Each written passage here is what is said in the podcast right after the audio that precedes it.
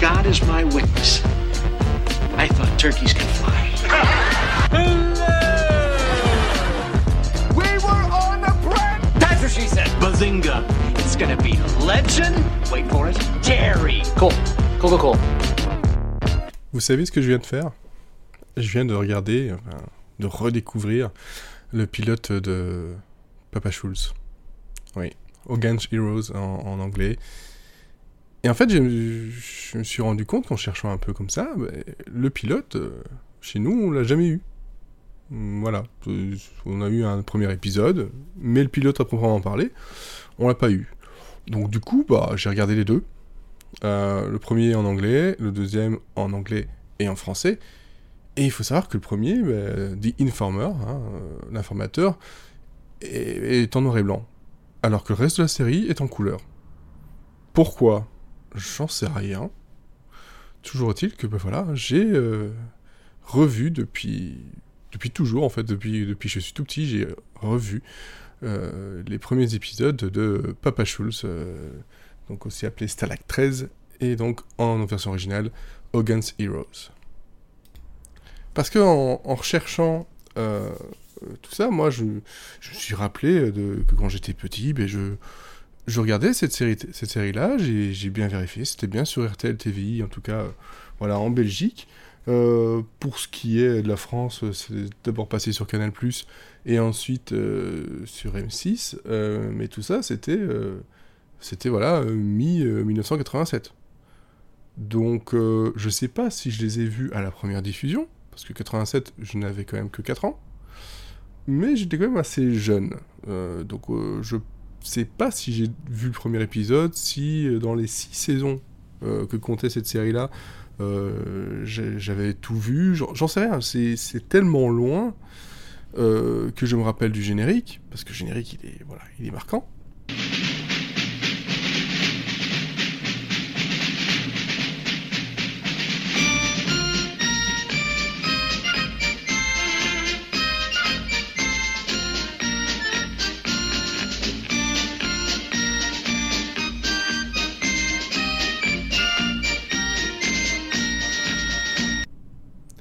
Que je me rappelle de Schultz, que je me rappelle de Hogan, et je me rappelle de Klink.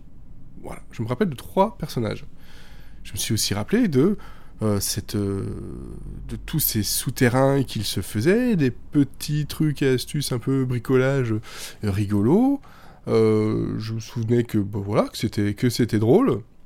En même temps, si j'en parle dans ces rigolos, c'est parce qu'à la base c'est prévu pour être drôle, pour être rigolo. Mais finalement, après avoir vu ces 2 épisodes-là, je me rends compte que de toute façon, j'avais pas l'âge pour, clairement pas. Et surtout, je me rappelais que de vagues bribes ça et là. Et ça donne quoi ? Donc il faut rappeler un peu le synopsis. Donc on a le colonel Hogan, qui est joué par Bob Crane, qui avec ses hommes, qui sont le caporal Louis Lebeau, on a aussi Newkirk, on a aussi King Chloé, Kinch, je crois qu'il dit exactement, donc ça c'est joué par Ivan Dixon, on a Richard Dawson, on a Robert Clary, et on a aussi Andrew Carter, qui est joué par Larry Ovis, qui sont dans ce Stalag 13 pendant la Seconde Guerre mondiale, donc en Allemagne, et ils font... En gros, ils sont prisonniers, mais ils sont plutôt un camp de passage de personnes évadées, de personnes qui voudraient repartir hors d'Allemagne.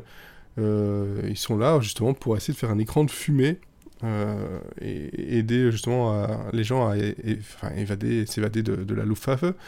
Et ça, je m'en rappelais bien, qu'ils faisaient évader des gens. Ça, je m'en rappelais bien. Après, ce que j'ai trouvé finalement dommage, parce que j'ai rigolé, j'ai souri un peu, ça a vieilli, hein. C'est une série qui date de 65 jusqu'en 71, Donc 168 épisodes sur 6 saisons, une durée à peu près de 25 minutes. Ce que je me suis rendu compte, c'est que le pilote qu'on n'a jamais vu, qu'on n'a jamais vraiment eu à la télé en tout cas, globalement, le pilote qu'on n'a jamais vu aurait dû être le pilote qu'on devait voir, parce que le premier épisode qu'on a eu côté francophone, c'est une histoire...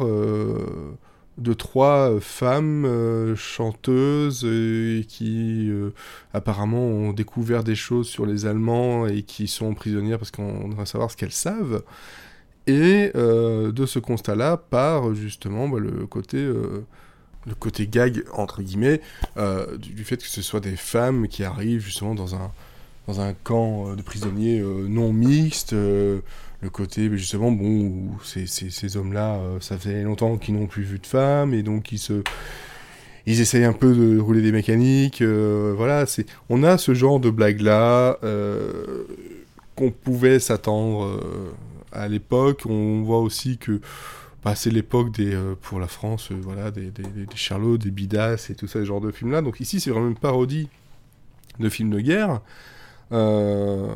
qui voilà, tout de suite, bon là c'est pas aussi grandiose que ça. C'est une série qui est devenue culte, mais en tout cas, si je me base sur uniquement le pilote et le premier épisode, ouais, c'est pas grâce à ça que vous allez pouvoir convaincre une nouvelle génération de regarder cette série là. Alors que le vrai pilote, l'informateur,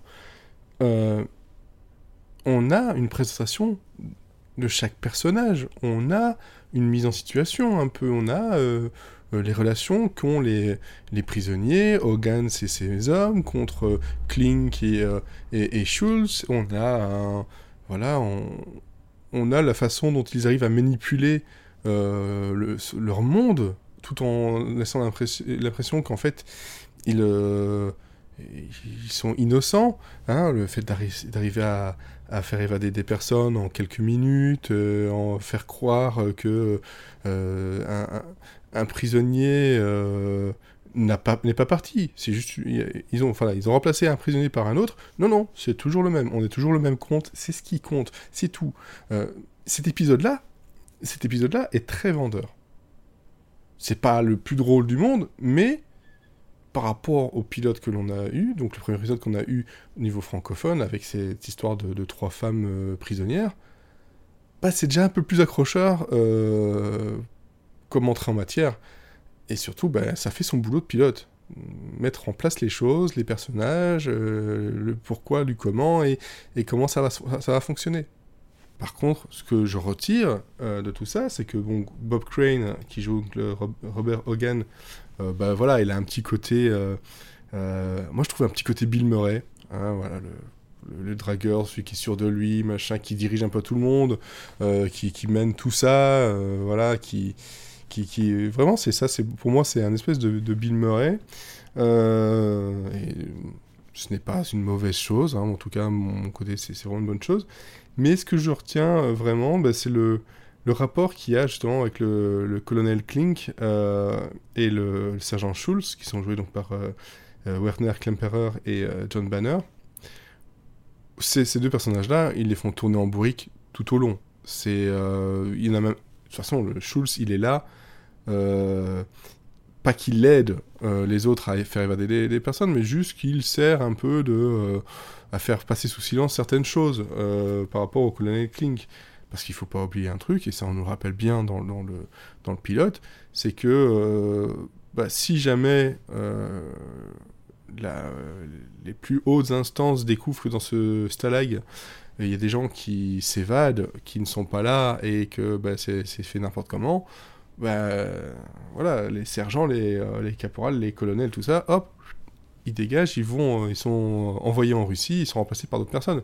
Alors que eux, c'est pas du tout ça qu'ils veulent. Eux, ils sont très très bien là, et surtout qu'ils ont, et en tout cas Klink, il croit dur comme fer, que c'est le stalag le plus sûr. Il n'y a jamais eu d'évasion là-bas, et donc lui, il a sa place jusqu'au bout. Hein, voilà, c'est sa place préférée, favorite. Mais bon, voilà, c'est ce petit jeu du chat et la souris qui finalement fait l'essence même de la série, le côté rigolo de ce réseau de souterrains que personne n'a découvert encore, le fait que ils sont obligés de cacher des outils de communication, par exemple dans une bouilloire, une cafetière qu'ils ont un peu modifié pour que quand il y a un appel, ils puissent appeler aussi eux-mêmes. Enfin, il y a tout un tas de choses comme ça qui sont... Et je pense que c'est ça qui me plaisait quand j'étais petit, c'est le côté un peu... Le jeu avec des trucs, des cachettes secrètes, hop, on ouvre une trappe en dessous, on pousse un lit, on a un passage. Enfin voilà, il y a tout ce côté-là qui était drôle. Après, il y a les échanges entre les prisonniers qui restent rigolos, mais... En tout cas, pour ces premiers épisodes-là, c'est pas là-dessus que la série pourrait baser sa force.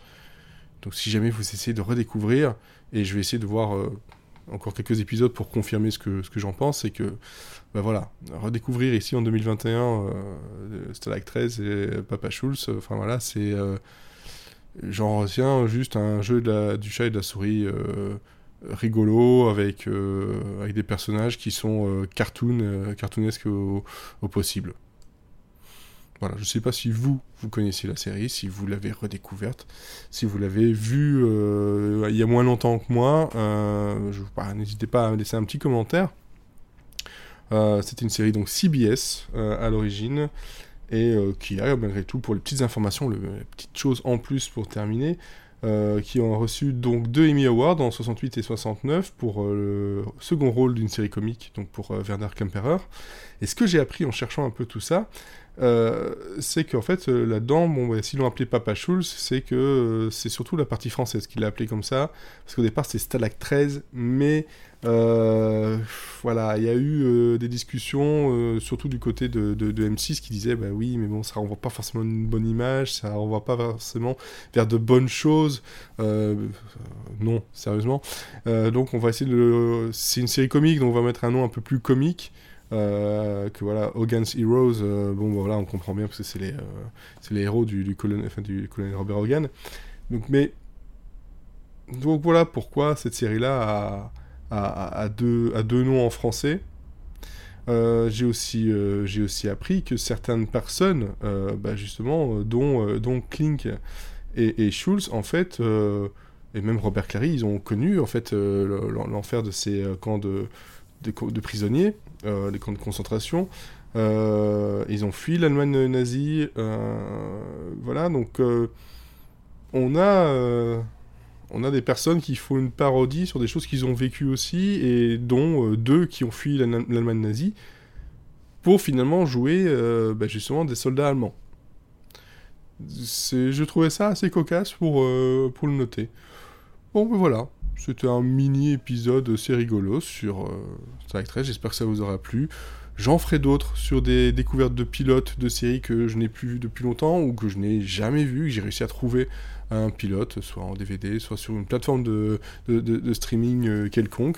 Si jamais vous avez des petites demandes, n'hésitez pas sur Twitter à me laisser un petit message, et je vous donne rendez-vous, j'espère le plus vite possible. À bientôt.